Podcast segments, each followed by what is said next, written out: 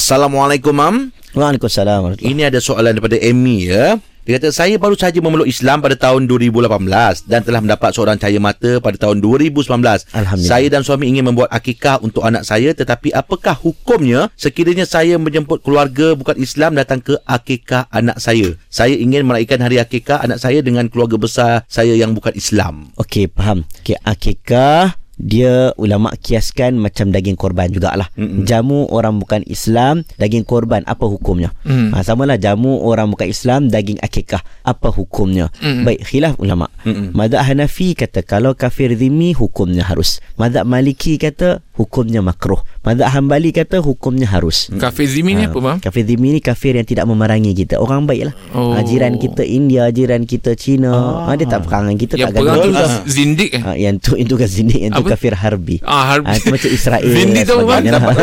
zindik tu lain. Zindik tu apa? Yang- Zindik Ah, tu tajuk yang tak Hindustan. percaya Tuhan itu cerita lain lah. Oh, okey. Ha, dia bukan dalam bab Oh kafir. tu Tapi tak percaya Tuhan Tu zindik lah itu zanadik orang etis ah, sebagainya. Apa zanadik? Ha, Ah. zindik. Lebih kurang lah. Eh. Apa jangan ni? Zanadik tu lain. Okey baik kita sambung balik cerita. Tapi dalam mazhab Syafi'i, okey, mazhab Syafi'i ya mazhab Syafi'i daging korban, daging akikah tak boleh diberi makan kepada orang bukan Islam. Mazhab Syafi'i. Sebab mazhab Syafi'i anggap bila kita sembelih niat takarrub kepada Allah, Mm-mm. niat mendekatkan diri kepada Allah, maka hukumnya tidak boleh. Itu boleh dalam eh? mazhab Syafi'i. Sebab itu dalam mazhab Syafi'i dia bagi solusi. Apabila kita nak buat akikah, bila kita nak buat korban, kita panggil tetamu non muslim datang, kita jamu dengan daging yang lain. Oh, Ah, bukan jadi daging sembilan- akikah, bukan daging korban tu, ya? bukan daging korban. Oh. Cuma ada ulama contohnya uh, Dr. Zulkifli Bakri, uh, mufti wilayah. Dia kata tengok keadaan. Tengok masalah.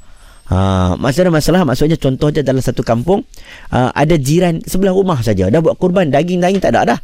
Ha, jadi jiran tu pula memang selalu aktiviti masjid dia akan datang dia memang tolong kita dia buat semua. Okey. Ha, dia kata harus.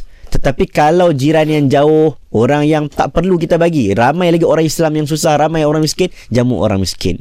Jamu orang Islam terlebih dahulu. Mm-mm. Ha, jadi sebab itulah kalau kita nak keluar pada khilaf, kita asingkan daging. Tapi kalau kita rasa keterpaksaan kita itu saja daging yang ada, maka kita boleh ambil pandangan yang mengharuskan untuk kita bagi. Contohnya, dia ada mak, dia duduk dekat rumah mak. Mm-mm. Mak dia masih lagi bukan Islam. Mm-mm. Dia ada bapak, bapak bukan Islam. Mm-mm. Takkan dia buat akikah, mak bapak dia tak makan Betul. maka Mm-mm. ambillah pandangan ringan diharuskan